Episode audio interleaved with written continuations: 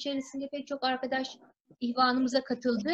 E, ve ben üç şehir arasında Boston, Bursa, İstanbul arasında gezinirken e, çok fazla irtibatta da bulunamadım. Çok zor bir dönemden geçtim.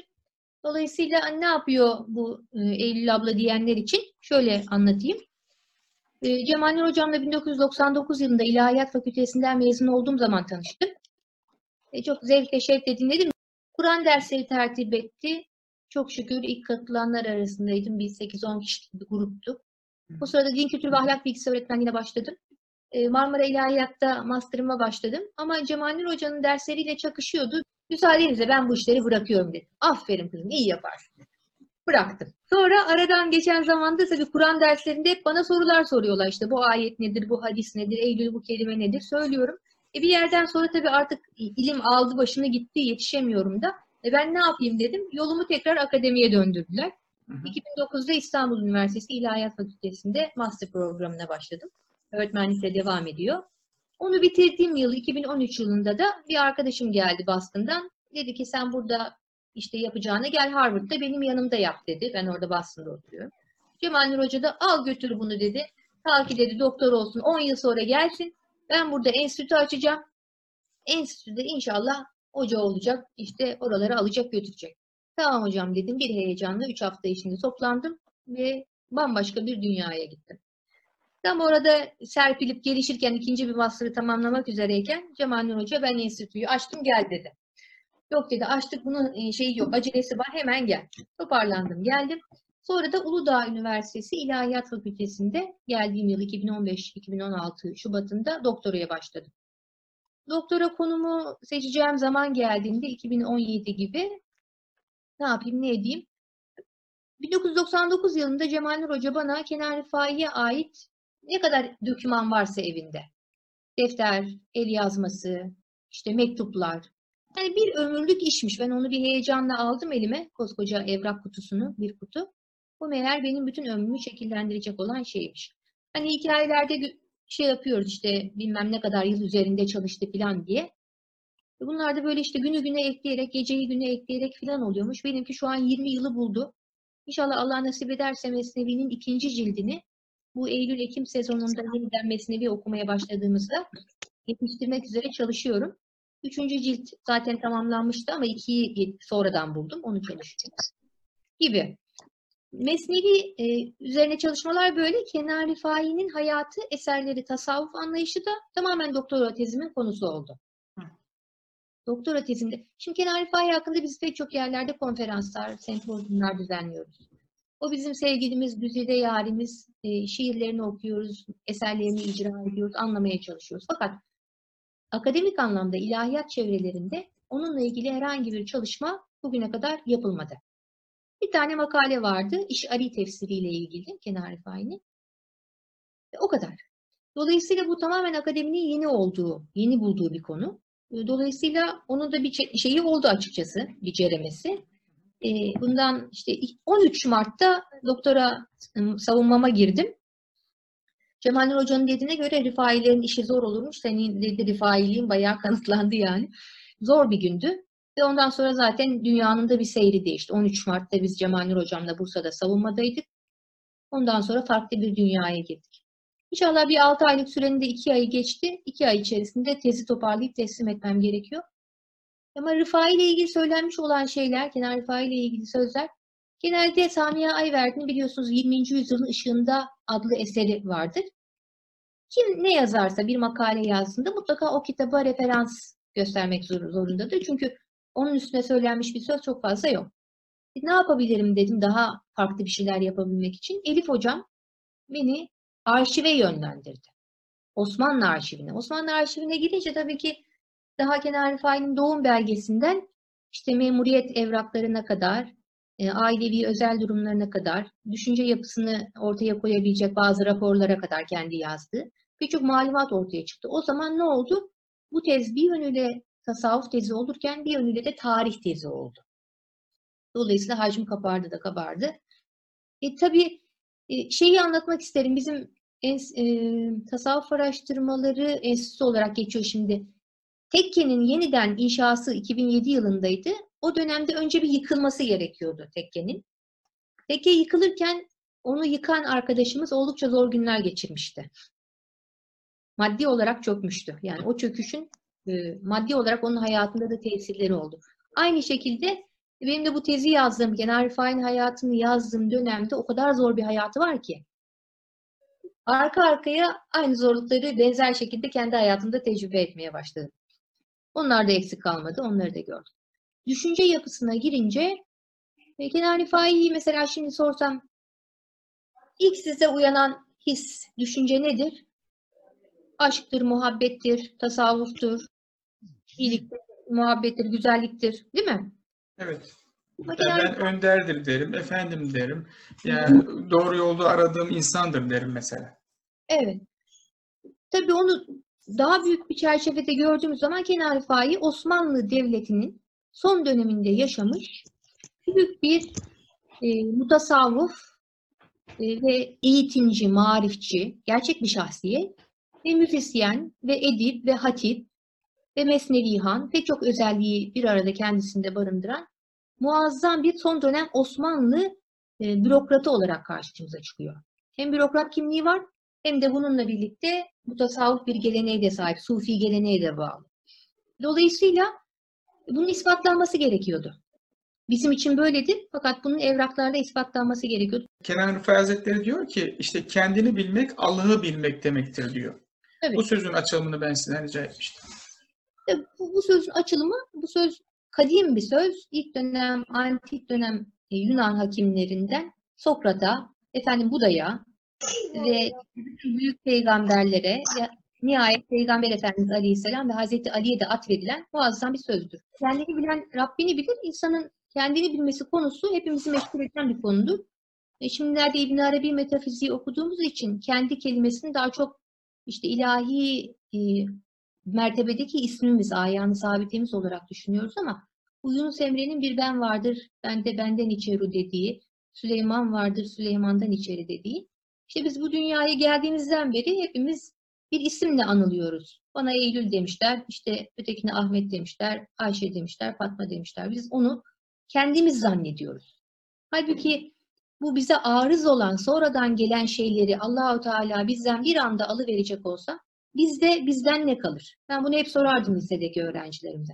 Yani Allahu Teala bize şu an şu dakikada verdiği şeyleri alıverse bizden ne kalır? O arizi olan taraflarımızı attığımız zaman bizde kalan şey bizim hakikatimizdir. Mevlana Celaleddin Rumi de buna ne diyor?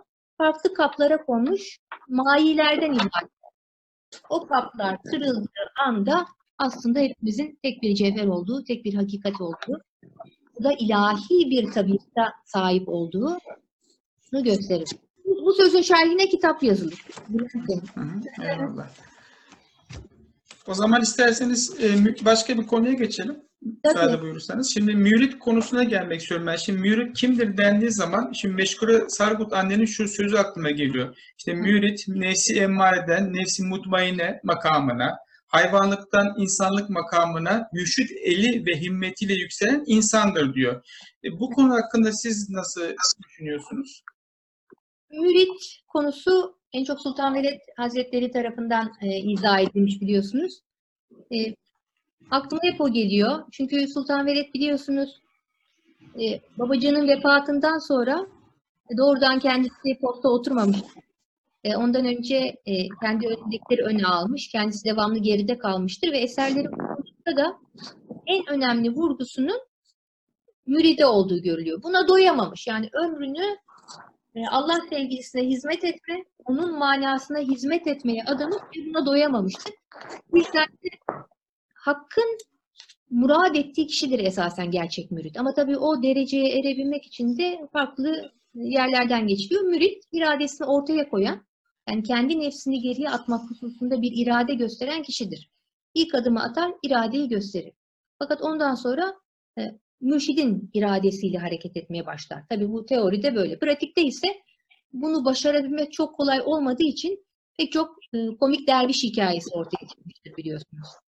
Hocası der ki oğlum git şunu götür şuraya. O da çıkar sabahtan akşama kadar eğlenir eder. O işi yapmayı unutarak gelir. Efendime söyleyeyim birbirini e, çekemeyen derviş hikayeleri vardır Mesnevi'de. Yahut yeni yola girmiştir. Bir türlü elini ayağını nereye koyacağını bilemez. Ama bunlar bir süreçtir. Kişi önce e, hocasının istediği, mürşidinin istediği şekilde nefsine muhalefet etmeye başlar. Nefsinin her istediğini arkaya, mü- mürşidin istediği şeyi öne almaya başlar. Yapabilirse ne ala, yapabildiği ölçüde bir makamdan diğer makama rıza, ta ki rıza makamına erişinceye kadar yol almaya başlar. Buna seyri suluk diyoruz. İşte akşamdan sabaha olmuyor. Tövbeyle başlayan bir yol var. Halis niyetle gerçekten o güne kadar yaptıklarından tövbe etmek, yapmamaya azmetmek, yolun başı, mürşide el vermek, onun eline hakkın eli bilerek el vermek ama öyle yani lalet daim bir hocanın elini tutuyormuş gibi değil de hakkın eli bilerek bir, hocanın elini tutmak, tevekkül etmek, sabretmek, şükretmek, değil mi? Buralardan geçerek nihayet rızaya erir diyor. Bunlar aynı zamanda e, tasavvuftaki işte o emmare, levvame, mülhime, mutmainne, raziye, merdiye, safiye gibi mertebelere de tekabül ediyor. Ve işin gerçeği bir ömre de tekabül ediyor. yani şöyle bir e, fantazi bir dünya yok. Aman hemen bir an evvel oluvereyim bitsin. Ondan sonra da hayatıma bakayım, keyfime bakayım, Allah'la bir hayata bakayım. Bazıları için mümkündür. Mesela 40 günde sulukunu tamamladı diye tasavvuf kitaplarında vardır öyle. 2-40 günde tamamladı. 3000 günde tamamladı. Ama işin gerçeği nereye tamamladı? Sonuçta suluk Allah'a giden yol açık. Allah'la beraber olan yol sonsuz. Dolayısıyla e, yol oldukça ilerlemekte olacaktır. Fakat en azından hani kişinin kalbiyle mutmain olduğu, o İbrahim Aleyhisselam'ın derecesi vardır ya Kur'an-ı Kerim'de anlatılıyor. Yani mutmain olduğu ve artık oradan da geri döndürmesin diye Allah'a sığındığı bir yer var. Oraya geldikten sonra işte bir farklılaşıyor deniyor tasavvuf kitaplarında. Madem yeri geldi Hazreti İbrahim Aleyhisselam'ın o hikayesine, kıssasına da değinelim. Beni çok etkiliyor. İbrahim Aleyhisselam ki Allah'ın sevgilisi. Hani ben de sen sorsam Allah da Allahu Teala da der ki Eylül sen de acayip acayip sorular soruyor. Ama Hazreti İbrahim Aleyhisselam bunu soruyor. Diyor ki ey güzel Allah'ım sana inanıyorum. Gayba inanıyorum. Görmediğim bir Allah, bir alem, ahiret var. Fakat hani göreyim ki diyor böyle gözünle bana bir göster ki lütmain ne kalbi, etmain ne kalbi. Kalbim tatmin olsun yani. Mutmain olsun. Üzerine Allahu Teala işte dört tane kuşu eğitmesini, çağırdığı zaman gelecek gibi onların ona itaat etmesini, iş bu hale geldikten sonra her bir kuşu kesmesini, onları birbirine karıştırmasını, sonra dört ayrı dağın üzerine o kuşları dağıtmasını emir buyuruyor. Sonra da Allah'ın izniyle isimlerini çağır, onların sana koşarak, kanatlanarak geldiğini göreceksin diyor. İbrahim Aleyhisselam bütün bunları yapıyor. Gerçekten de hadise müjdelendiği gibi gerçekleşiyor. O zaman görünce kani oluyor. Şimdi bunu İbrahim Aleyhisselam istedi. Bizler de istedik. Bizler de istedik. Niçin? Bundan 1400-1500 yıl önce yaşamış bir peygamber aleyhisselam var. Eteğinin dizinin dibinde yetiştirdiği ashab-ı suffesi var. Onları tek tek inci gibi işlemiş, dokumuş, düzeltmiş, uyarmış. Bir ömür onlarla ilgilenmiş. Böyle bir eğitimden geçmiş bir sahabe var. Biz bunları duyduk.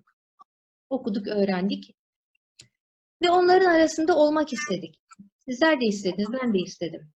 İlahiyat fakültesini bitirdiğim zaman hatırlıyorum yani Allah'ım bu kadar mıydı? Öğrendik, ettik, okuduk, kenara koyduk. Şimdi ben bunu görmek istiyorum. Ben dizinin dibine oturduğum ve her bir nesnenin adını tek tek ondan duyduğum bir hoca istiyorum Allah'ım diye yalvardım artık. Ve ondan sonra mürşidi gösterildi. Görünce, görünce ondan sonra tatmin olmak başlıyor. Çünkü biz çok duyduk ki cömert olmak güzel bir şey.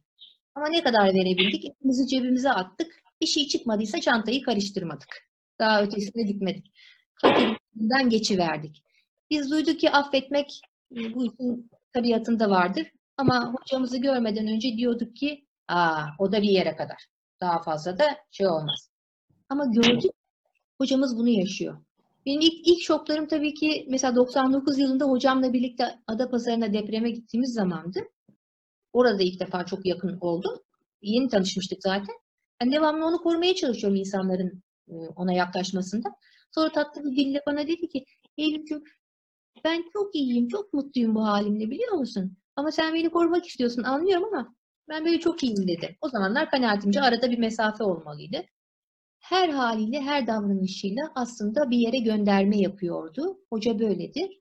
Her sözüyle birisine gönderme yaptığı gibi her davranışıyla, her sükutuyla aslında öğrencisini yetiştirmek istemektedir. Bu mürid olmak konusu hepimizi arkadaşlar e, biraz düşündürmeli bence. Öyleyiz gibimize geliyor. Hani ama Meşgure Anacığım demişti ki bir gün e, sohbetten önce onunla biraz konuşurduk çarşamba günleri. Hepimizin de içini titretmişti. Biz hani böyle çokuz ya kızım. Hani böyle bir sürü bir sürü evler almıyor ya. Evet dedik. Bir elin parmaklarını geçmez bizim sayımız biliyor musun demişti. Evet. Kim yani mürit? Çok tatlıdır hikayeleri. Hocaya bir soru sorar mürit. Hocası da bir cevap verir. Dediğinin tam tersi. Neyse onu söyler. Yanınızda da hani o anda o soruyu soran kişinin yanında olabilirsiniz ve hocanın işte aka kara dediğini, karaya ak dediğini neyse ortada bir vaka var onu söylediğini ama dinleyen kişinin tam tersi bir hükme vardığını görebilirsiniz. Çünkü insan ne kadar olursa olsun kendi zannıyla dinliyor hocasını da, emirlerini de, işlerini de. Allahu Teala bize eşyanın hakikatini göstersin. E, mürşidimizin hakikatini az çok sezdirsin. E, çünkü Mesnevi hikayelerinden birinde der ki adamın biri bir fırtına dolayısıyla bir ağıla girmiş de orada oturduğu yerde e, bulduğu bir şeyi sevmeye başlamış kedi niyetiyle. Meğer ki gene o fırtınadan oraya sığmış kocaman bir aslanmış. Şimdi biz böyle tabii aslanlara sığınıyoruz, onlara yanaşıyoruz, onları seviyoruz, yakınlaşıyoruz ama onlar aslında e, muazzam kabiliyetler ve kendilerini e, gizliyorlar. İnşallah kendi zannımızla değil, fakat onları onların gözüyle görebilmeyi az çok bir kere olsa yeter. allah Teala bize nasip etsin. Nesnevi'nin de hemen daha ilk 18 beytinde ne diyor Hazreti Mevlana? Herkesi zannı şu diyarimen. Herkes kendi zannınca bana yar oldu. Ama kimse benim hakikatimdeki, derunumdaki sırrı araştırmak, bilmek istemedi. Biz ona talip olalım. Siz şimdi hoca öğrenci ilişkisi derken tabii mürit mürşit ilişkisi de var. Bir de Gazneli Mahmut'un kölesi Ayaz ile olan bir Allah. ilişkisi vardı. Hazreti Mevlana da Mesnevisinde çok bahsediyor. Gazneli Mahmut tabii çok e, büyük bir sultan. İlk e, İslam devletini kuranlardan, ilk sultanlardan. Ve çok asil bir ruha sahipmiş. İlmi e, ve edebiyatı çok teşvik edermiş. Güzel ahlakı teşvik edermiş. Tabii her e, şey gibi, sultan gibi onun da ava merakı var. Bir gün sarayından çıkıyor, şürekasıyla birlikte giderken onları da geçiyor. Ormanda kendi kendine ilerlemeye başlıyor. Biraz yolunu karıştırmış galiba. Bir köye girmiş. Köyde gezinirken bir çeşme başında duruyor. Orada da bir delikanlı geziniyormuş. Oğlum diyor bana bir kase su ver. Deyince e, çocuk duyuyor. Peki efendim hay hay diyor dolaşmaya başlıyor. Bayağı bir dolaşmış. Sultan da bekliyor işin sonu ne olacak diye. Ayaz bir süre sonra 15-20 dakika diyelim. Hadi yarım saat. Gelmiş elinde bir kase su. Sultanım buyurun afiyet olsun. Doya doya için diyor. Sultan içiyor ama oğlum diyor sen beni anlamadın mı? Ben sultanım yani. Bak her tarafımdan sultanlık akıyor yani. Sen niye bunu dolaştırdın bu kadar deyince Ayaz diyor ki sultanım anlamaz mıyım? Ama terliydiniz yorgundunuz. Soğuk soğuk çeşmenin suyundan içerseniz hasta olursunuz. Devletin işi kalır yarım kalır. Mahvoluruz. diye Biraz oyalandım, affınıza sığınırım diyor. Gazveli Mahmut bu güzel çocuğun saraya layık olduğunu, hikmet ehli olduğunu anlıyor ve hemen yanına alıyor. Şimdi Ayaz'da olan hikayeler bundan sonra başlar. Ayaz'ı çekememişler. Ayaz çünkü çok kıymetli. Ayaz biricik bir çocuk. Sultanın yanında büyüyor. Onun sohbetine nail oluyor. Hemen dizi dibinde. Fakat ona bir oda tahsis etmişler. Ee, Ayaz orayı çok kullanmıyor. Akşamları bir gidermiş açarmış kilidini, odaya girermiş, biraz durur çıkarmış. Vezirler bu durumu e, hazineden kaçırdığı şeyleri e, Ayaz'ın orada sakladığı şeklinde yorumluyorlar. Tabii hüsnü zan var, suizan var. Bu suizanla giriyor. E, Ayaz'ın bu durumunu Gazeli Mahmud'a şikayet ediyorlar. Gazeli Mahmud tabii hemen durumu anlıyor ve diyor ki nasıl olur diyor bizim bu kadar nimetlerimize karşılık yaptığı bu hadsizlik nedir böyle? Düşün hemen önüme Hemen gidelim o odaya, hücreye. Gidiyorlar. Anahtarla kapı açılıyor. Meğer ki o da bomboştur. Sadece bir duvarda bir çift çarık asılı durmaktadır. O zaman Ayaz'a soruyorlar bu nedir? Efendim diyor ben şimdi sizin hikmetinize nail oldum. Dizinizin dibindeyim. Bir cennetin içindeyim. Kıymetli bir hatıradır diyor. Birinci fasıl böyle. İkinci fasılda da efendim Gazveli Mahmut Ayaz'a 30 kişiye verdiği ücreti verirmiş. Şimdi bu hazmedilir bir şey mi? Sen de sabahtan akşama koşturacaksın, vezirlik yapacaksın. Devletin telaşı yüzünden gece sabaha kadar uyumayacaksın. Ama sana verilenler de ona verilenler. Tabii çekememezlikler yine baş gösterince Gazveli Mahmud'a konu iletiliyor. Efendim diyorlar yani niye Gaz Ayaz'a siz bu kadar 30 kişiye verdiğiniz parayı veriyorsunuz? Vardır elbet bir hikmeti görürsünüz günü, günü gelince diye Gazeli Mahmud kestirip atıyor. Neyse günlerden bir gün uzaktan bir kervanın geldiği görülüyor. Gazeli Mahmud e, makamında otururken yanındaki vezirlerine diyor ki uzaktan bir kervanın geldiği görülmüş ha. Ne taşıyor acaba diyor. Hemen vezirlerden biri diyor ki ben gidiyorum konuyu halledeceğim efendim. Gidiyor geliyor. Gazeli Mahmud'a diyor ki efendim pamuk taşıyorlarmış. Allah Allah diyor. Peki nereden geliyorlarmış? Aa bilmiyorum efendim sormadım. Hemen yanındaki öbür vezire dönüyor. Sen git bak bakalım nereden geliyorlarmış. Vezir gidiyor. Efendim Bağdat'tan geliyorlarmış diyor. Aa maşallah çok güzel. E nereye gidiyorlarmış? E bilmiyorum efendim sormadım. Bu böyle ta ki 30 vezir Ayaz'a gelinceye kadar helak olacak şekilde vezirler devam ediyor. Nihayet sıra Ayaz'a geliyor. Sultan diyor ki Ayaz'cığım sen bu işe bir el atsan diyor. Bu nereden geliyormuş, nereye gidiyormuş, işin hakikati neymiş? Ayaz'ın cevabı o anda muazzam. Efendim diyor. Ben kervanın uzaktan geldiğini görünce sizin merak edeceğinizi düşünerek çıktım. Meselenin hakikatini araştırdım. Bağdat'tan gelir, Rey şehrine giderler. Pamuklu, yünlü taşırlar, pirinç taşırlar. Şu kadar hatun vardır, bu kadar çocuk vardır, bu kadar er vardır. Size şu hediyeleri getirdiler ve şunları talep ederler. O zaman Gazeli Mahmut diyor ki şimdi anladınız mı? Niçin 30 ere verdiğim, 30 vezire verdiğim ücreti ben Ayaz'a vermekteyim. Tabii çok manidar bir hikaye ve aslında çok da gerçek bir hikaye. Biz de hepimiz zaman zaman değil mi? Sevdiğimiz hocamızın, bir büyüğümüzün yanında duran ve bir türlü onun yüzünden kendisine yaklaşamadığımız kişilere hafif hafif içleniriz. Bu ne arıyor devamlı bunun yanında diye. Vardır öyle. Bütün filmlerde vardır, hikayelerde vardır bir has adam var. Tabii o, o kıvama gelmek arkadaşlar, o sağ kol olmak, sol kol olmak neyse böyle kabiliyette bağlı isabettir. Yani e, mürşit e, tanır, ilk görüşünde tanır ve onu nereye koyacağını, nereye vaz edeceğini, hangi vazifeyi vereceğini, hangi zaman aktif edeceğini gayet bilir. E, her hükmüne razı göstermek gerektiği gibi onun e, bu konudaki takdirine de hürmet etmek ve e, onun yanındakini de sevmek gerekir diye düşünüyorum. Bu sevmek anlamında tam da aslında benim e, Gazeli Mahmut gibi çok sevdiğinize inandığım Sultan Veled var bir de. Şimdi evet. Sultan Veled diyor, diyor ki e, cins cinsiyle kuvvet bulur. Mürit aynı yolda olduğu arkadaşından da ayrı düşmemelidir. Tabi buradaki arkadaştan kasıt mürşit oluyor benim bildiğim kadarıyla. Şimdi mürşit de, e, mürit de mürşidinden tabi ayrı düşmemesi gerekiyor. Ama bizim için şurada bir de şu da çok önemli sohbet halkasında bulunan ihvanımızdan, arkadaşlarımızdan da ayrı düşmemek gerekiyor. Evet. Çünkü biz burada daha çok sınava geçtiğimiz insanlar genelde ihvan grubumuzdan veya arkadaş grubumuzdan oluyor. Bu sohbet halkası açısından bir şeyler söyler misiniz bize? İşte 40 gün devam etmeyenin kalbi kararır diyorlar. Bunun şakası yok. Birazcık bu sözlerden e, uzak, uzak kaldığımızda hemen dengemiz bozuluyor. Diyorlar ki bir dervişin telaşı çilesi, zorluğu bir başka dervişe rastlayıncaya kadardır. Ona rastladığı anda hemen meselesini anlatıp onun bir sözüyle hemen uyanıp kendine gelir, meseleyi aşar. Ee, Allah korusun tabii hani gurbette bulunduğum zamanlar oldu e, uzaklarda hocamdan.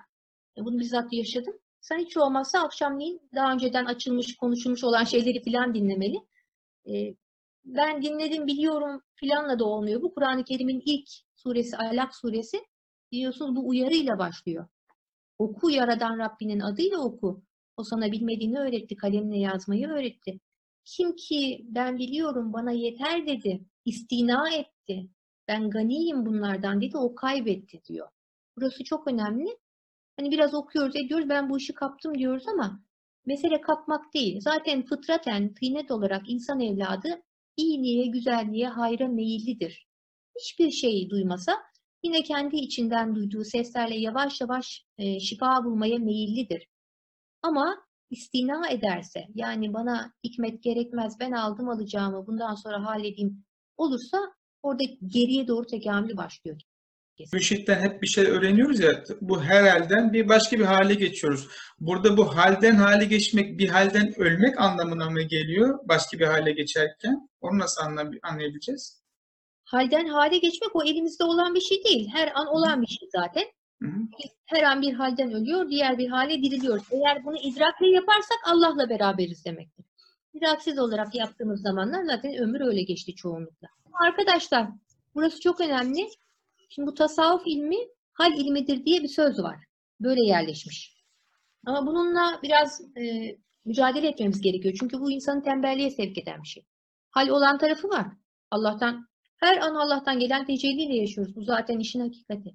Ama Cüneyd-i Bağdadi'nin dediği biz bu tasavvufu çalışmakla, gayretle, mücahede ile bulduk diyor. Yani biz bu makamları çalışarak elde ettik bir yönden de diyor. Dolayısıyla iki ucu ihmal etmemeli. Yani gayret edeceğiz. Biz riyazat, mücahede neyse o günün metodu neyse onu yapacağız. Ancak en son söz Allah'a aittir. Tabii şöyle bir şey yok. Bunu ben e, okulda öğrencilerime çok söylerdim. Yani çalıştım ettim namazımı kıldım orucumu tuttum bak 30 Ramazan'da bitiyor. Ondan sonra zekatımı verdim. Ömrümde bir hadi bir de umreye gittim, hacca gittim. Bunları yaptım. Yarın ruzi mahşerde Allah'ın huzuruna bunları atıp işte bu yaptıklarım e, bu durumda cennetin üçüncü katından bir köşk olacaktır herhalde. Gibi bir şeyimiz yok. E, Allah Resulü buyuruyor ki ben dahi herkes diyor ancak Allah'ın rahmetiyle cennete girecektir. E siz de mi ya Resulallah diyorlar. Ben dahi. Yani yaptıklarımız, ettiklerimiz arkadaşlar e, niyete bakar. Niyet iyiyse o işler e, yerini bulmuştur. Niyette bir şey varsa, zaaf varsa zaten yapılmamış hükmündedir. O yüzden yaptığımıza, ettiğimize ben çok güvenmiyorum. Allah'ın merhametine, rahmetine güveniyorum. iznine güveniyorum. Şimdi Peygamber Efendimiz'den söz etmişken ben şu hadise bir e, açıklık vermenizi istiyorum. Peygamber Efendimiz diyor ki sallallahu aleyhi ve sellem ben gülerek öldürenim diyor. E, Gülerek öldürelim. Biz öyle gördük yani büyüklerimizden. Canım, cicim, bak bunu böyle yapmayalım da şöyle mi yapalım acaba? He? Hep tatlılık, hep güzellik gördük. E, O tatlılığa yanaştık ve acıları bal eyledik çok şükür. E, Kimi zaman da yine acıları acı gibi görüyoruz da yine hocamızın, mürşidimizin, bir büyüğümüzün, e, sufi arkadaşımızın, derviş arkadaşımızın gülüşüyle kendimize geliyoruz. Ben gülerek öldürür, öldürürüm diyor Hazreti Peygamber Aleyhisselam kötü huyları, huylarla mücadele açısından bize bir yöntem ve metot vermesi açısından bu cümle çok kıymetlidir. E, Genelde ben öğrencilerimi çevremde şu vaziyette görüyorum. Bir hata yaptım, bir yanlış yaptım. Bundan sonra bunun dönüşü yoktur. E, acı sözler, kendisine ağır ithamlar. Ben zaten hep şöyleyim böyleyim. Bir süre dinliyorum. Ondan sonra hoca olarak üzerimize düşen şey nedir? Büyük olarak nedir yani? Hükmümüze diyeceğimiz. Evladım olur böyle, beşer şaşar. İnsan hatadan hali değildir. Yavaş yavaş onu kaldırmaya çalışmak, dikeltmek. Ondan sonra Allah Rahmandır, Rahim'dir. Yanlışımızdan öğrenelim, yolumuza bakalım gibi. Böyle güzel sözlerle güldüre güldüre, sonunda da gerçekten güldürerek, içten candan onu evine yolluyoruz. E, bunu kendimize karşı da yapmalıyız işte, onu demek istiyorum. Bir hata yaptığımız zaman hata bir anda olur biter. Kenar Rifai Hazretleri diyor ki, ya Allah'ın diyor senin hatanla ne şey olur? Senin vücudun zaten baştan aşağı günah vücut varlık iddiası. Senin o yaptığın ufak tefek şeyler, senin onları anman, onları hatırlaman ve onlara takılman işte o günahtır diyor. Bak yaptığın şey tövbe edersin, devam edersin onda bir şey yok. Ama takılırsan o çok büyük bir günahtır diyor. Ve çok ümit var yaklaşıyor e, öğrencilerine. Bize de allah Teala bunu nasip etsin. Bu ciddi bir meseledir. E, şu an okulumuzda Nevzat Tarhan Hoca ile geçen gün bir konuşmamız vardı. Nevzat Hoca ile pozitif psikoloji yöntemleri üzerine biraz çalışacağız inşallah. Şimdi tasavvufun iki fonksiyonu var. Birincisi nefsin kötü huylarından azad olmasına yardım etmek. İkincisi nefsin huylarından arınmış, belli ölçüde kendini kurtarmış olan nefsin ruhi tekamülünü, manevi gelişimini temin etmek. Fakat genellikle şöyle bir durumla karşılaşıyoruz.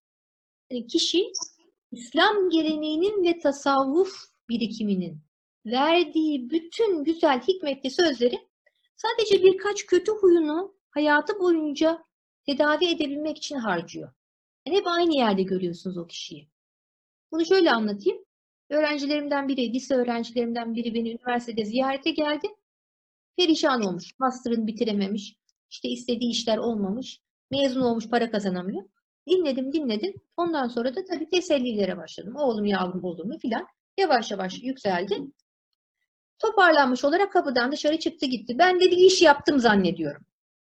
O sırada arkadaki arkadaşlardan biri dedi ki kimdi bu hocam dedi. Dedim benim öğrencilerden biriydi. Çok önceden işte lisede öğretmeniydim. E ne oldu dedi. Ben dedim böyle zor durumdaymış. Biraz onu işte ayağa kaldırdım. E oldu mu hocam şimdi dedi. Ne oldu dedim. Sen şimdi bu tasavvufu dedi, dini dedi, doz haline getirdin. Doz. Nasıl? Çok zor durumdayım. Bana biraz tasavvuftan bir iki bir söz söyle. Hemen şuradan bir iki bir şey aç bana kendime geleyim. Kendine geldikten sonra ne olacak? He. Kendine geldikten sonra tekrar o kapıdan çıkacak ve inandığı, güvendiği, gerçekten var zannettiği seküler dünya için çalışmaya başlayacak. Ta ki ne zaman sana gelecek? E işte arabası kaza yaptığı zaman, işte borcunu ödeyemediği zaman, yine başı sıkıştığı zaman. Yani buna indirgemeyelim. İnsanları seküler dünyada hız kazanmasına yardımcı olacak bir unsur haline döndürmeyelim mesnevi, tasavvufu, maneviyatı. Buna da hizmet eder. Tabii ki insanı kaldırmaya, yerden kaldırmaya hizmet eder. Ama Kenar Rifai diyor ki, e, sen bu dünyaya sadece nefis atını terbiye için gelmedin. Nefis atını terbiye ettikten sonra onunla ruh fezasına açılmaya geldin. Hı? Aynı yerde saymayacağım. Ben bu konuya önem veriyorum. İyi ki sordunuz. Buyurun. Eyvallah. Bu şimdi bu tasavvuf konusuna gelince bir de siz ben bir röportajınızda galiba dinlemiştim. Osman el Mekki hocanın bir sözü vardı. Notlar arasında aramada aldım. Kulun her vaktinde alabileceği en hayırlı işle meşgul olması tasavvuf, tasavvuftur diyor. Evet, evet. Enteresan. İşte o öğrencinizle olan tasavvuftaki o ilişki de buna adlandırabilir miyiz? Bunu birleştirebilir miyiz? Tabii ki öyle. E, o öğrencinin tabii yarasına merhem olmak gerekiyor ama e, asıl mesele e, şu duruma düşmemek. Mesnevi'de anlatılan hikayeyi hatırlarsınız. Adamın biri ortalıkta geziniyormuş. Onu şöyle yapmış. Oradan oraya geziniyor. Doktorun biri de onu görmüş. Demiş ki oğlum evladım neyin var ne derdim var? E, kolum benim kırıldı ama böyle yaptım buraya dayadım. Bunu da böyle yapınca hiç acımı yok. Ben iyiyim böyle diyor. Şimdi doktor tabii hadiseyi görüyor. Bu insan daha kabiliyetli bir insan. Aslında kolunu açsa, gelse ameliyathaneye, müsaade etse, bir ameliyat olsa, işin aslı bulunsa, çözülse, o insan iki elini de kullanan gerçek bir insan haline gelecek. Şimdi doktorun görevi tabii ki e, kolu buraya asmak değildir. Bizim de e, tasavvufla ilgilenen kimseler bunu bilmemiz gerekiyor. Yani bizim meselenin aslına gitmemiz gerekiyor. O kişinin problemini çözebilmek için anlık çözüm iyidir. Ama uzun vadede de aslını bulup ona yönelmemiz gerekiyor. İşin aslı da İmam-ı Gazali Hazretleri'nin dediği gibi bu dünyaya değer vermektir. Yani bu dünyaya değer veren insan, bunun gerçek olduğuna bir şekilde inanmış olan insan, burada bir şekilde sonsuz bir şekilde yaşayacağına kani olmuş insan, e, onun e, bin türlü derdine düşmekten kendisini alıkoyamaz. O yüzden Kenan Rifai de öyle diyor. Bütün kötü huyların temelinde dünyayı sevmek, ona inanmak, ona bağlanmak vardır. Şimdi e, bu hal etme, öğrendiklerimizi hal etme, gayret etmeyle birlikte bir de kader ve tevekkül konusu var. Şimdi burada nasıl yapacağız o şeyi? Çünkü almaya çalıştığımız tedbirler burada kaderimizi etkiliyor mu? Aa, Herhalde ben öyle düşünüyorum. Şimdi bir de tevekkül araya giriyor. Nasıl ayıracağız bu konuda?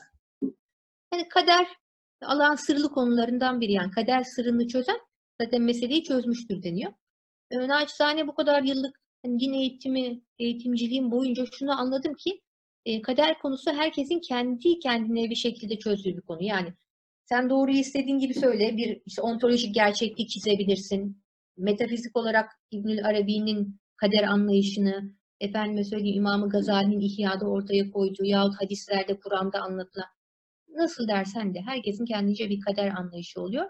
E, Benim de kader anlayışım yine en çok İbn Arabi'den etkilenmiştir e, diye düşünüyorum. Yani neticede ayağını sabite diye e, bir şey var. İnsan evladı onu açığa çıkarmak için burada. O hakikat değişmez. Hocamızın da hep söylediği gibi. Onu yaşayış, zevk ediş, idrak ediş tarzı değişir. Fakat çok enteresan bir şekilde e, bu sözü Cemal Nur Hocam söylediğinde yani kader değişmez. Fakat kaderi idrak değişir. E, idrak değişince hadise de birden değişiverir. Yani sanki adeta kader değişmiş gibidir. Dediği zamanları hatırlıyorum bir bunun 15 yıl öncesinde. Sonra ben bunu Reşat Hocama söylemiştim İstanbul Üniversitesi'nde okurken. Reşat Hoca işte koskoca tasavvuf tarihi profesörü birdenbire e, başını kaldırıp hayatımda hiç böyle yorum duymamıştım. O kadar etkilendim ki bunu kim söyledi? Dedim benim hocam Cemal Nur Hoca söylüyor bunu. Ve onu yazdı bir kenara. Sonra o, o cümle e, şu an e, pek çok filmde, pek çok kitapta kader konusunu çözmek üzere kullanılan muazzam bir anahtar haline geldi arkadaşlar. Böyle de muazzam bir yorumcunun evladı olarak e, yıllardır tasavvuf çalışıyoruz. Bunun bilinmesini isterim. Kader değişmez ama idrakı değişir. Allah bir kimseye hidayet erdirmek isterse kalbini İslam için şerh eder diyor, açar diyor. Şimdi Evet. bu ayetin ne manaya geliyor o zaman bu konunun devamında? Allahu Teala e, kulunu İslam'a ısındırmak istediği kulunun kalbini açar. Öyle değil mi? Evet, hidayete erdirecek yani sonuçta. Çünkü biz çaba gösteriyoruz ama bir de hidayete erme konusu var bunun içerisinde. Valla Hazreti Peygamber Aleyhisselam dahi inşirah denen şey hadiseden sonra idraki biraz daha arttığı Kur'an-ı Kerim'deki İnşirah suresinde anlatılıyor. Fakat ben burada duanın önemine inanıyorum. Ee, inşirah e, bence dua ile çok ilişkili. Kişi dua ede ede o ka- kapasiteyi bir nevi böyle esnetmeye başlıyor. Ve eğer ki muallak kaderde, levh-i muallakta olabilitesi varsa, olacağı var ise o duaya bağlı olarak zaman içerisinde kabiliyeti artıyor. Yani kabiliyet konusunu Kur'an-ı Kerim'deki vusat ayetiyle anlamalıyız arkadaşlar. Ee, Allah diyor ki hiçbir kulumuzun üzerine taşıyabileceğinden fazlasını yüklemeyiz. Ayette illa e, vus'aha diyor. Vus'ati genişliği diyor.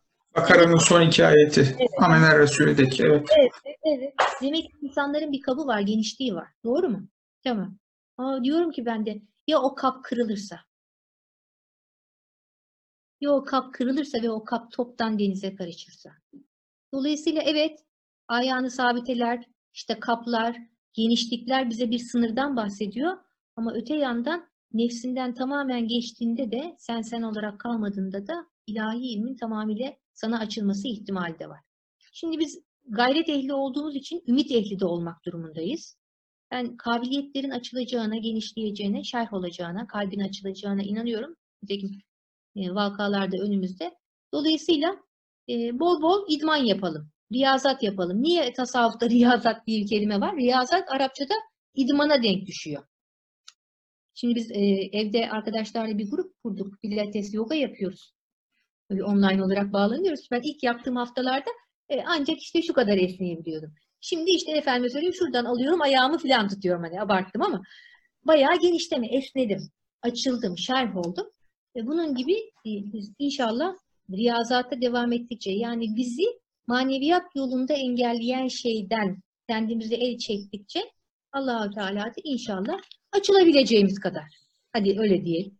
Açılabileceğimiz kadar bizi açacaktır ve inşallah e, kendi kapasitemizi tam olarak kullanmış olarak bu alemden zevk alarak gelip geçeceğizdir. İnşallah bunları yapacağız. İnşallah yapmak da bizlere vesile olur da şimdi bir de kul olarak da tabii kusurlu da oluyoruz. Hata da yapıyoruz. Şimdi bu manada bizim tövbemiz nasıl olmalıdır? Buradaki tövbe hatalara geri dönmemek mi? Yoksa hiç kusur işlememek mi? Yani bu duamızı nasıl yapacağız ya da tövbemiz nasıl olacak bu manada?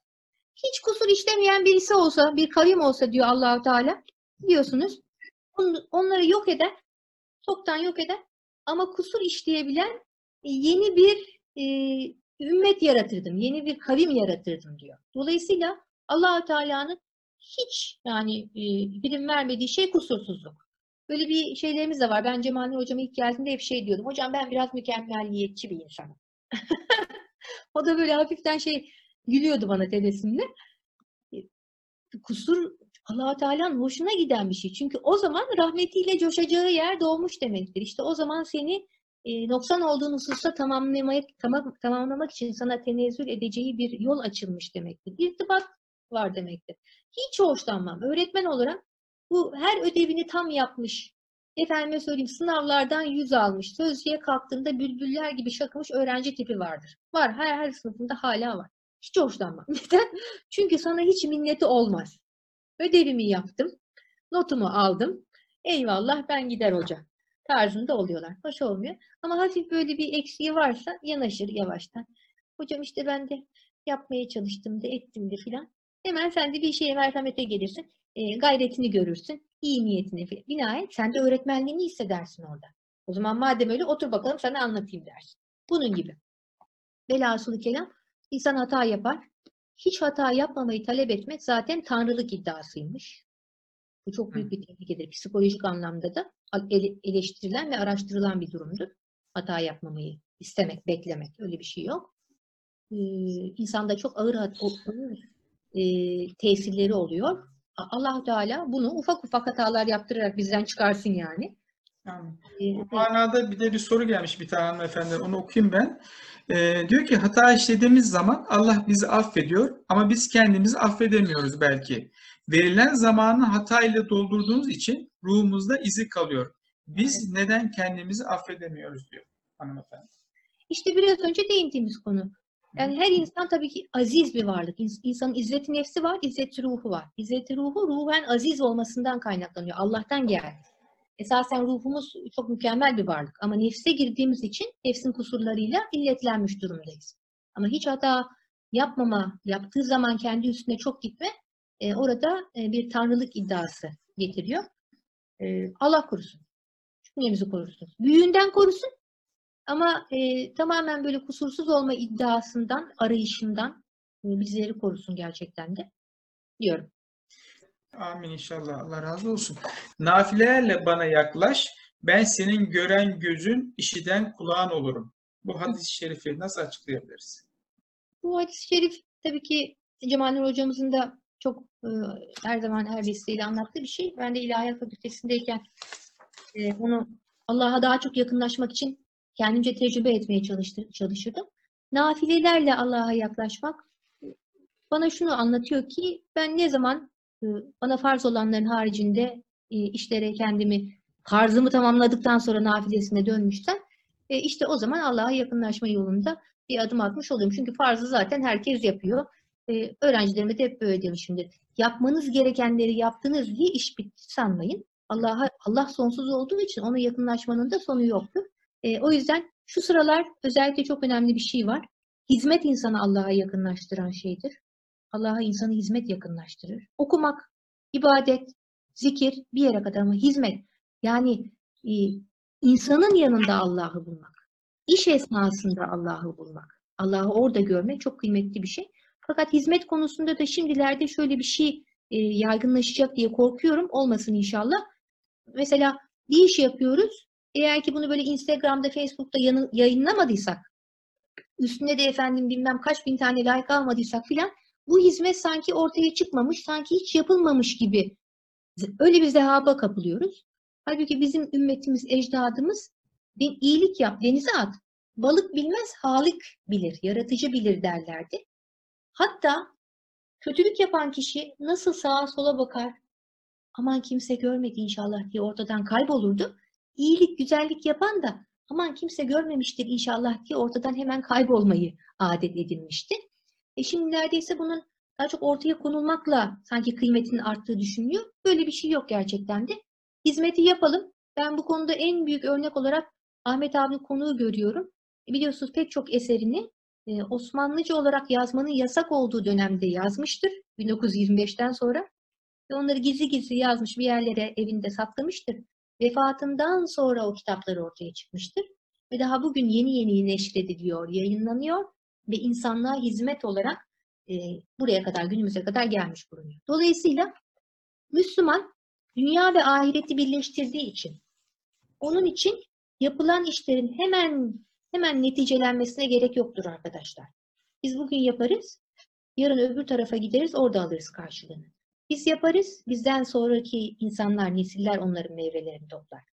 Hani hadisi hatırlayalım, ne diyor Peygamber aleyhisselam? Kıyametin kopmak üzere olduğunu görsen ve elinde bir fidan var ise ve henüz de vaktin var olduğunu düşünüyorsan hemen onu ek. Demek ki bu çok önemli bir ölçü. Biz hizmete Allah'a yakınlaştırması bakımından sarılacağız. Yoksa bize maddi manevi getirileri sebebiyle değil. Hele ki anlık neticeleri itibariyle hiç değil. Öyle yaparsak kendimiz de genişleriz, sonsuzluğa karışırız. E bizden sonrakilere de önemli bir ölçü bırakmış oluruz. Çok kritik bir dönemde bulunuyoruz şu an arkadaşlar. Şimdi Tamam. Büyük hanımefendi, indirgemeci yaklaşımla yazılmış kitaplardan bahsetmişsiniz. Hı hı. Kadimi araştıran bilimsel çalışmalar ve kitaplar nasıl bir metodoloji izlemeli diye bir soru var. Çok güzel bir soru Aydan. İşte ben de onu düşünüyorum. İnşallah Nevzat Hoca ile çalışırken onun şeyini bulacağız. Ee, burada temel prensip e, metoda çok bağlanmamak. Yani şu an günümüzde ortaya çıkmış olan pop-up şeylere çok bağlanmamak. Daha çok kadim metinleri dikkate almaktır. Daha, daha doğrusu kadim metinleri yeni çıkan araştırmalarla e, delillendirmeye, desteklendirmeye değil de yeni bulguları e, kadime uygun olup olmamaları açısından değerlendirmek. Mesela ben pozitif psikoloji ve tasavvuf ilişkisi çalışırken e, eğer ki pozitif psikolojinin ortaya koyduğu herhangi bir metodolojinin tasavvuf açısından geçerli olmadığını görürsem bunu bir makaleyle ortaya koymak isterim. Ve insan tabiatına aykırı görülürse o metodun kaldırılmasını da temin etmekten çok büyük zevk duyarım. Mahlukata e, varlık vermek mecazidir sözü ne demek? E tabii mecazi varlık olarak zaten mevhum varlık olarak tanımlanıyor. Hepimiz birer gölge varlığız. E, tabii ki bu kelam ilmi ve fıkıh ilmi açısından geçerli değil. Fakat tasavvuf ilminin ortaya koyduğu bir yaratılış ve varlık ve kainat anlayışıdır. Bizler gölge varlıklarız. Bir süre sonra aslımıza dönecek ışık hizmeleriyiz diyor. Ben size şimdi belki kesilir manasında çok teşekkür ediyorum. Allah razı olsun diyorum. Gelenlerden de sizin de hem hayırlı iftarlar diyorum hem de bayramınızı şimdiden kutluyorum. Allah inşallah bir dahaki sene de Ramazan orucunu tutmayı, tutamayanlara sağlığına kavuşmayı, bayramı inşallah bütün çoğu bayramlarda birbirimizi tebrik etmeyi Allah nasip etsin diyorum ben. inşallah. Ve siz şimdi sizi bir artık ne söylemek isterseniz onu da ben bırakayım. Ondan Tamam. sonra da vakit yeterse birkaç tane daha soru var çünkü. Onlarla bitirebiliriz müsaade buyurursanız. Estağfurullah olur çok güzel olur. Neyleyeyim dünyayı bana Allah'ım gerek gerekmez başkaları bana sultanım gerek ehli dünya dünyada ehli ukba ukbada her biri bir sevdada bana sultanım gerek beyhude hevayı koy Hakkı bula gör yağmur Hüdayi'nin sözü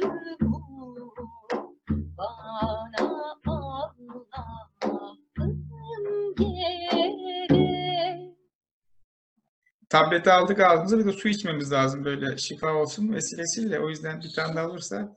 Sevdim seni mabuduma diye bir ilahi. Cemal Hoca onu çok seviyordu. İlk peygamber gecelerinde de onun okunmasını istemişti. E, bu ilahiyi de ben ona okumuştum. Çok beğenmişti. Ondan sonra da profesyonel olarak okutturdu. Ve her yerde kullanıldı. O benim çıkış parçam oldu. Sevdim seni mabuduma canan Sevdim seni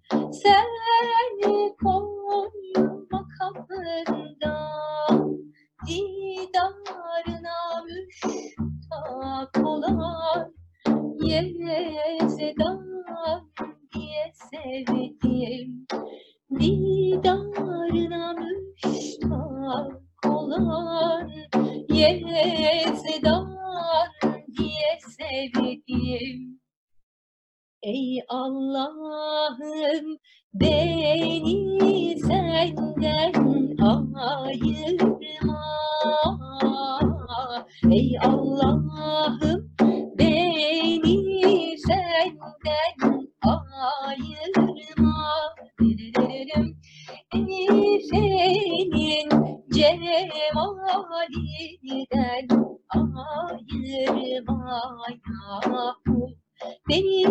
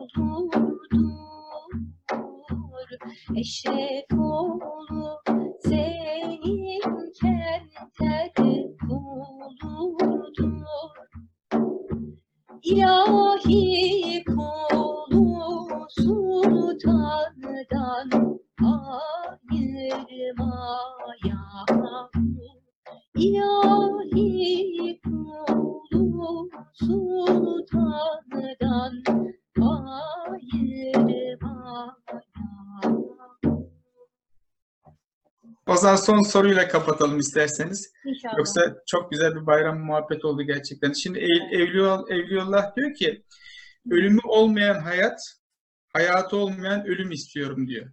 Bunu açıklayalım ve ondan sonra inşallah Ben buradayım. Yani bir şey yok. Fakat sorularınız yani gerçekten de e, sizin ne kadar e, derinlikli bir tasavvuf e, idrakiniz olduğunu da hepimize böylelikle müjdelemiş oluyor. Çok zevk aldım gerçekten de. Hani şey derler ya insanı din muhatabı, konuşmacıyı hatip eden dinleyicinin muhatabın e, sorularıdır derler. Çok teşekkür ediyorum Bülentcan gerçekten. Çok ben de hocama teşekkür E, hayatta ölümü bizim mutasavvıflar olarak, sufiler olarak, hadi diyelim yani çelbişler olarak, bu yolda olanlar olarak hayatta ölümü bizim birleştirmemiz gerekiyor. Çünkü neticede burada, orada istediğimiz hakkın likasıdır, onun veçidir. Biz onu bilmek için bu aleme geldik. Kendimizi bilmeye, işte Allah'ı bilmeye geldik. Bilmek de ne demek? Acizimizi, bil- acizimizi bilmek, haddimizi bilmek ve onu seyretmek. Sahip olmak değil, şahit olmak. Onu tanımak, her hadisede onunla birlikte olmak, iyi hadisede, güzel hadisede onun cemaliyle buluşmak, zorluklarda onun kahrını tanıdığımızı düşünmek. Ama hep o sevgiliyle, hep o sevgiliyle birlikte olmak. Dolayısıyla bu ömür ne kadar biçildi Allah bilir. Ama burada onunla olmak. Öbür alem sonsuz diyorlar. Orada da onunla bir- birlikte olmak. Bizim hikayemiz budur. Bizim hikayemiz nefisten ruha bir yolculuktur. İnşallah Allah bu hikayenin sonunu mutlu son yapsın. İnşallah. Her zaman onunla buluşalım. Hayatla ölümün üstünde olalım. Ümitle korkunun üstünde olalım. Allah'la beraber olalım. Eyvallah. Bülent canım. Buyurun. yaptık. Allah razı olsun. İnşallah hani Allah e, suçu ettiksek affetsin. E, tabii ki bu konular arkadaşlar yani benim kendi süzgecimden geçirdiğim, hocalarımdan öğrendiğim, değerlendirdiğim şeyler. E, hepimize sorulsa hepimizin de bunlara bir cevabı var. E, Bana din öğretmenliği ve maneviyat eğitimciliği şunu verdi ki yıllar içerisinde soru soran kişilerin mutlaka e, o soruya bir cevabı oluyor. Yani dini ve manevi bir konuda mesela hocam efendim abdest aldım namazımı kılıyorum işte şuraya kadar şey yaptım orayı unutmuştum yıkamayı diyor değil mi? Ne dersiniz buna dediğinde mutlaka diyorum ki E sen ne düşünüyorsun? E bence ama tabii buralara kadar yıkamam lazımdı. Yani herkesin kendince bir cevabı oluyor. Dolayısıyla biz de hoca olarak yani biraz daha fazla okuduysak eğer oradan da bir katkıda bulunmaya çalışıyoruz. Fakat hiç kimse hiç kimse e, kendi imanından daha tatlı bir bilgiye rastlamamıştır. Herkesin kalbindeki imanı, Allah inancı, idraki ona çok tatlıdır. Dolayısıyla biz bunlara hürmet etmek, saygı duymak, e, sevmek durumundayız. İnşallah o idrake bir de bu açıdan katkıda bulunabilmişizdir diyor. Allah razı olsun. Ee, Hem evimize geldiniz hem de gönül evimize geldiniz. Gül kokularını getirdiniz. Ee, sadece bir arkadaşınız, bir İhvan kardeşiniz olarak bir isteğim olacak sizden. Bir daha yapalım mı bir programda? Yakın Çok zaman. isterim, çok sevinirim. İnşallah yapalım. Çok şükür sizler geldiniz, neşelendim. O alemlere gittim yani. Eyvallah. Hepsine Bir dahaki sefer hep birlikte yaşayalım inşallah o zaman. Bugün Arife günüydü. E, İnşallah hepiniz Arafat'ta vakfeye durmuşsunuzdur. Ee, biz bilelim bilmeyelim manada oralara gidiyoruz. O yüzden bu tip ibadetleri uzaktan da olsa yapabiliriz. Onu da buradan hafif müjdelemek isterim. İnşallah. Herkese hayırlı bayramlar diliyoruz o zaman. Tekrardan teşekkürler.